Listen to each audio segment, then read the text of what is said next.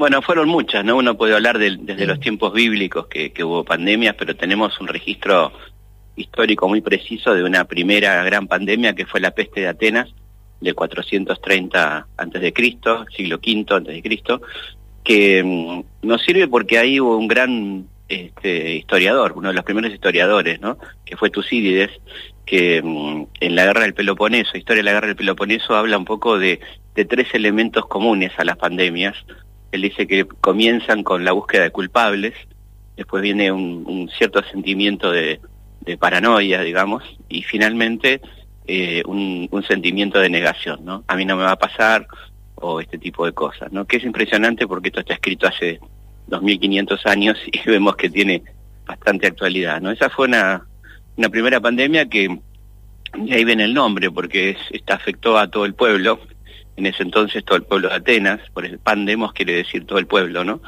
Eh, y ahí, bueno, tenemos una cantidad impresionante de otras pandemias, pero para ir a las más importantes tenemos la de el siglo XIV, la de 1348, conocida como la peste negra, que fue una, una peste que se dio en un contexto muy particular, porque había corrido un rumor supersticioso por toda Europa y es que los gatos eran la, representación e encarnación del demonio, y había habido una gran matanza de gatos a lo largo de Europa, ¿no?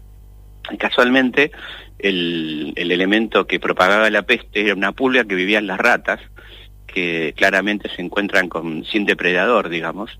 Es una peste que viene de Crimea y se extiende por, por toda Europa a partir de, de unos comerciantes italianos que la llevan a Venecia y ahí se, se propaga por toda Europa causando la muerte de la mitad de la población europea.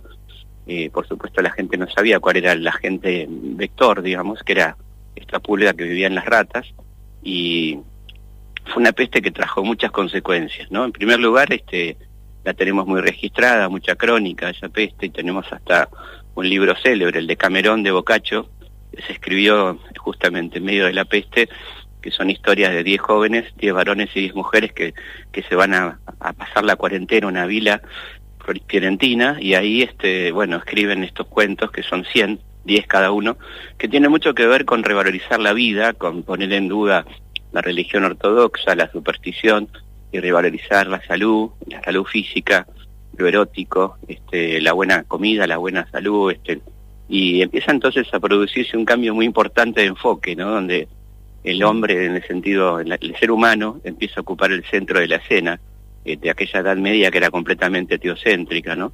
Y empieza un largo proceso que va a desencadenar en el renacimiento, ¿no? Con, con un cambio de mentalidad muy potente que, que tiene que ver con la superación de esta peste, que fue tremenda, que, que como dije, mató a la, la mitad de la población europea y que empezó a, a cambiar un poco las estructuras, ¿no? el, la condena al encierro, que era un poco el modo de vida feudal, ¿no? Vivir encerrado, aparecen las ciudades, los espacios verdes, este, bueno, una cantidad de cosas que, que son la respuesta a aquella situación tremenda de, triunfo de la muerte, como se puede ver en el cuadro de Bregel, ¿no? Que es un poco un reflejo de esa situación espantosa, ¿no? Después, bueno, tenemos una, una muy importante que fue la de 1918, conocida comúnmente como la, la gripe española, que en realidad este, fue una peste, una gripe, que se originó en Kansas, en una base militar en Kansas, en los Estados Unidos, y que fue llevada por los soldados norteamericanos a, este, Francia, y ahí, bueno, se produce el contagio en las tropas que eran aliadas en la Primera Guerra, y una propagación tremenda con 70 millones de muertos este, a nivel mundial, en un contexto muy, muy grave porque la epidemia comienza en marzo del 18, cuando está terminando la Primera Guerra, y ya los, los hospitales estaban colapsados. Eso también hizo que aumentara el número de muertos, ¿cierto? Y ahí sí hay una cantidad de cambios importantes después de esta, de esta peste también, esta gripe española, que se la llamó española porque mientras que Estados Unidos, Inglaterra y Francia este, no daban cifras de muertos porque para no desalentar a su población que estaba en guerra, España contaba exactamente la cantidad de muertos, que eran muchísimos, y entonces este, se decía que la gripe era española cuando en realidad no era española, sino que había venido de Kansas. Y ahí se producen muchos cambios, ¿no? Cambios en la arquitectura, este, los grandes ventanales, la entrada del sol, los hospitales con solarium, este, también la construcción de espacios verdes, Y algo muy importante, la creación de sistemas nacionales de salud, ¿no? La idea de prevenir y darle mucha importancia a la salud pública. Y en ese sentido Inglaterra este, toma la delantera con el primer sistema nacional de salud que, que va a ser un poco modelo para el resto de los países, ¿no? Bueno, ahí, siguiendo, ¿qué tal? Buenas tardes, muy buen mediodía. Eh, Flavia Caruso desde el Bolsón. Siguiendo con la línea, bien, bien, por suerte bien. Siguiendo la línea de cambios de estructuras y cambios de arquitecturas, me gustaría meterme un poco en los cambios de paradigmas de la historia y que nos puedas contar, eh, si es posible, la invisibilización de, de las mujeres y de otros tantos eh, dentro de, la historia argentina. ¿Se puede desconstruir esa historia y, reivindicar la lucha de otros?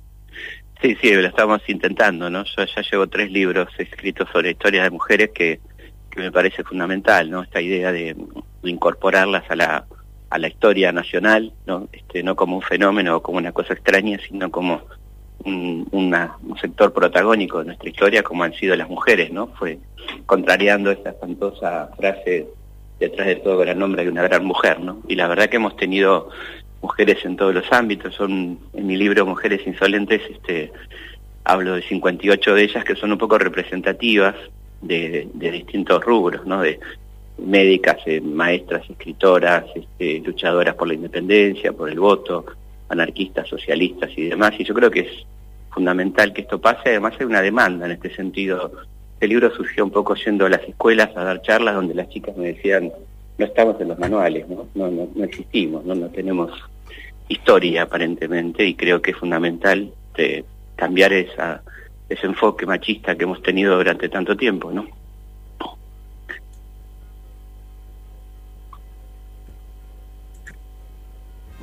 Hola. Felipe, te, hago una pregunta y yendo también esto de las mujeres, hoy se cumplen 87 años de la muerte en Buenos Aires de Cecilia, Cecilia Grieson, ¿no? Que es esta médica educadora y la primera doctora en, medicina graduada en el país que creó la escuela de enfermeras. Y una gran eh, feminista, una gran feminista por otro lado. Claro, eh, como bien decías vos ahí, supo convertir los obstáculos en desafíos, ¿no? Sí, ella fue una mujer extraordinaria que además tuvo que enfrentar el machismo en carne propia cuando entró a la Facultad de Medicina, donde sufría el bullying de sus compañeros, el maltrato de los profesores, ¿no? El, primer examen que le toman, el profesor médico pone en el, acta, conste que le estoy tomando examen a un ser inferior, ¿no? Este era el contexto del año 1886 y, y ella además de, de, toda su labor médica que fue excelente, que fue se graduó con con las máximas calificaciones y que se negaban a darle la jefatura de servicio de alguna sala, eh, a la vez este, de ocuparse mucho de la salud pública, una de las creadoras de la asistencia pública, un antecedente del SAME, de los sistemas de auxilio, ¿no? Eh, era una gran militante feminista que convoca en 1910 en Buenos Aires al primer Congreso Femenino Mundial, ¿no? que, tiene este, muchas reivindicaciones que lamentablemente siguen vigentes hoy que no se han terminado de cumplir. Este, igual trabajo, igual salario, por ejemplo, ¿no? Hay muchas cosas que se planteaban en 1910, hace más de 100 años. Este, así que bueno, es, es muy bueno que nos recordemos de Cecilia, que fue una mujer extraordinaria realmente, ¿no? Y hablando de literatura un poco no vinculado a todo esto, pensaba en La Peste, ¿no? El libro de, Camus del 47, que decía en un momento sin memoria y sin esperanza, pero vivían instalados en el presente. Un poco el desafío de, construir algunas tecnologías biojurídicas, ¿no? Que resulten humanizantes. Sí, lo que tiene La Peste es que te hace vivir en presente continuo, ¿no? para, usar un, término inglés. Para rescatar este, algo también, ¿no? De esta situación. Sí, pero es, muy importante porque está, está un poco, nos mantiene en eso, ¿no? En una hiperinformación que es desinformación, porque en definitiva no, no te enteras de nada en ese nivel de hiperinformación, de bombardeo de cifras y tales cosas que son un método de desinformar. Y, y también la idea del presente continuo donde no hay ni pasado ni futuro, ¿no? O sea, todo es el hoy que es un poco un discurso muy fuerte del neoliberalismo, ¿no? que solamente existe el presente, este, y que, está muy vigente hace muchísimos años, ¿no? por lo menos desde los 90 con mucha fuerza. ¿no? Felipe, ya sobre el cierre, eh, quería eh, volver un poco sobre, sobre las pestes y nos quedó afuera la, la peste amarilla que cambió la fisonomía de Buenos Aires. Porque De hablar tanto me olvido, de hablar tanto de eso me olvido. este, porque fíjate que se cumplen en este momento 150 años de, de la fiebre amarilla que, que, abarcó gran parte del país, pero se ensañó con, con Buenos Aires, este, donde hubo 14.000 muertos fundamentalmente de los sectores populares, porque afectó la zona de San Telmo, Barracas, Montserrat, donde había la gente, los conventillos y, y los afrodescendientes, este, fue tremenda, ¿no? Y provocó ciertas cosas insólitas como que el gobierno de Sarmiento y de Alcina se fueran, abandonaran la ciudad, ¿no? Sarmiento y el vicepresidente Alcina se van y se forma una comisión civil de, médicos, de, de, ciudadanos, que gobierna la ciudad con verdaderos héroes, ¿no? Como por ejemplo Muñiz, como por ejemplo Argerich, este, Roque Pérez, ¿no? Que van a morir en, este, atendiendo enfermos y demás, donde porque por otra parte se ignoraba completamente cuál era el vector de la, de la enfermedad, que era el mosquito, ¿no?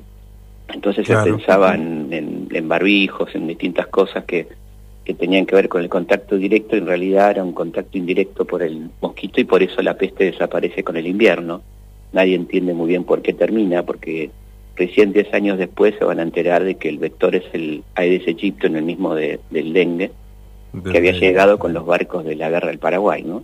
Este, y, entonces este, resulta misteriosa para la gente de la época por qué termina la peste, porque no sabían y faltaba mucho para saber eh, cuál era el origen de esa peste, ¿no? Y fue el, este, desbordó los, pocos hospitales que había en Buenos Aires, que eran tres, que quedan completamente desbordados, este, los cementerios, se tiene que crear un cementerio nuevo, este, que es el cementerio del oeste, comúnmente conocido como la Chacarita, porque estaba al lado de la, del campo de deportes del Nacional Buenos Aires, que era la Chacarita de los colegiales, de la que habla Miguel Cané, y ahí se inaugura este cementerio gigantesco, uno de los más grandes del mundo, que es el actual cementerio de la Chacarita.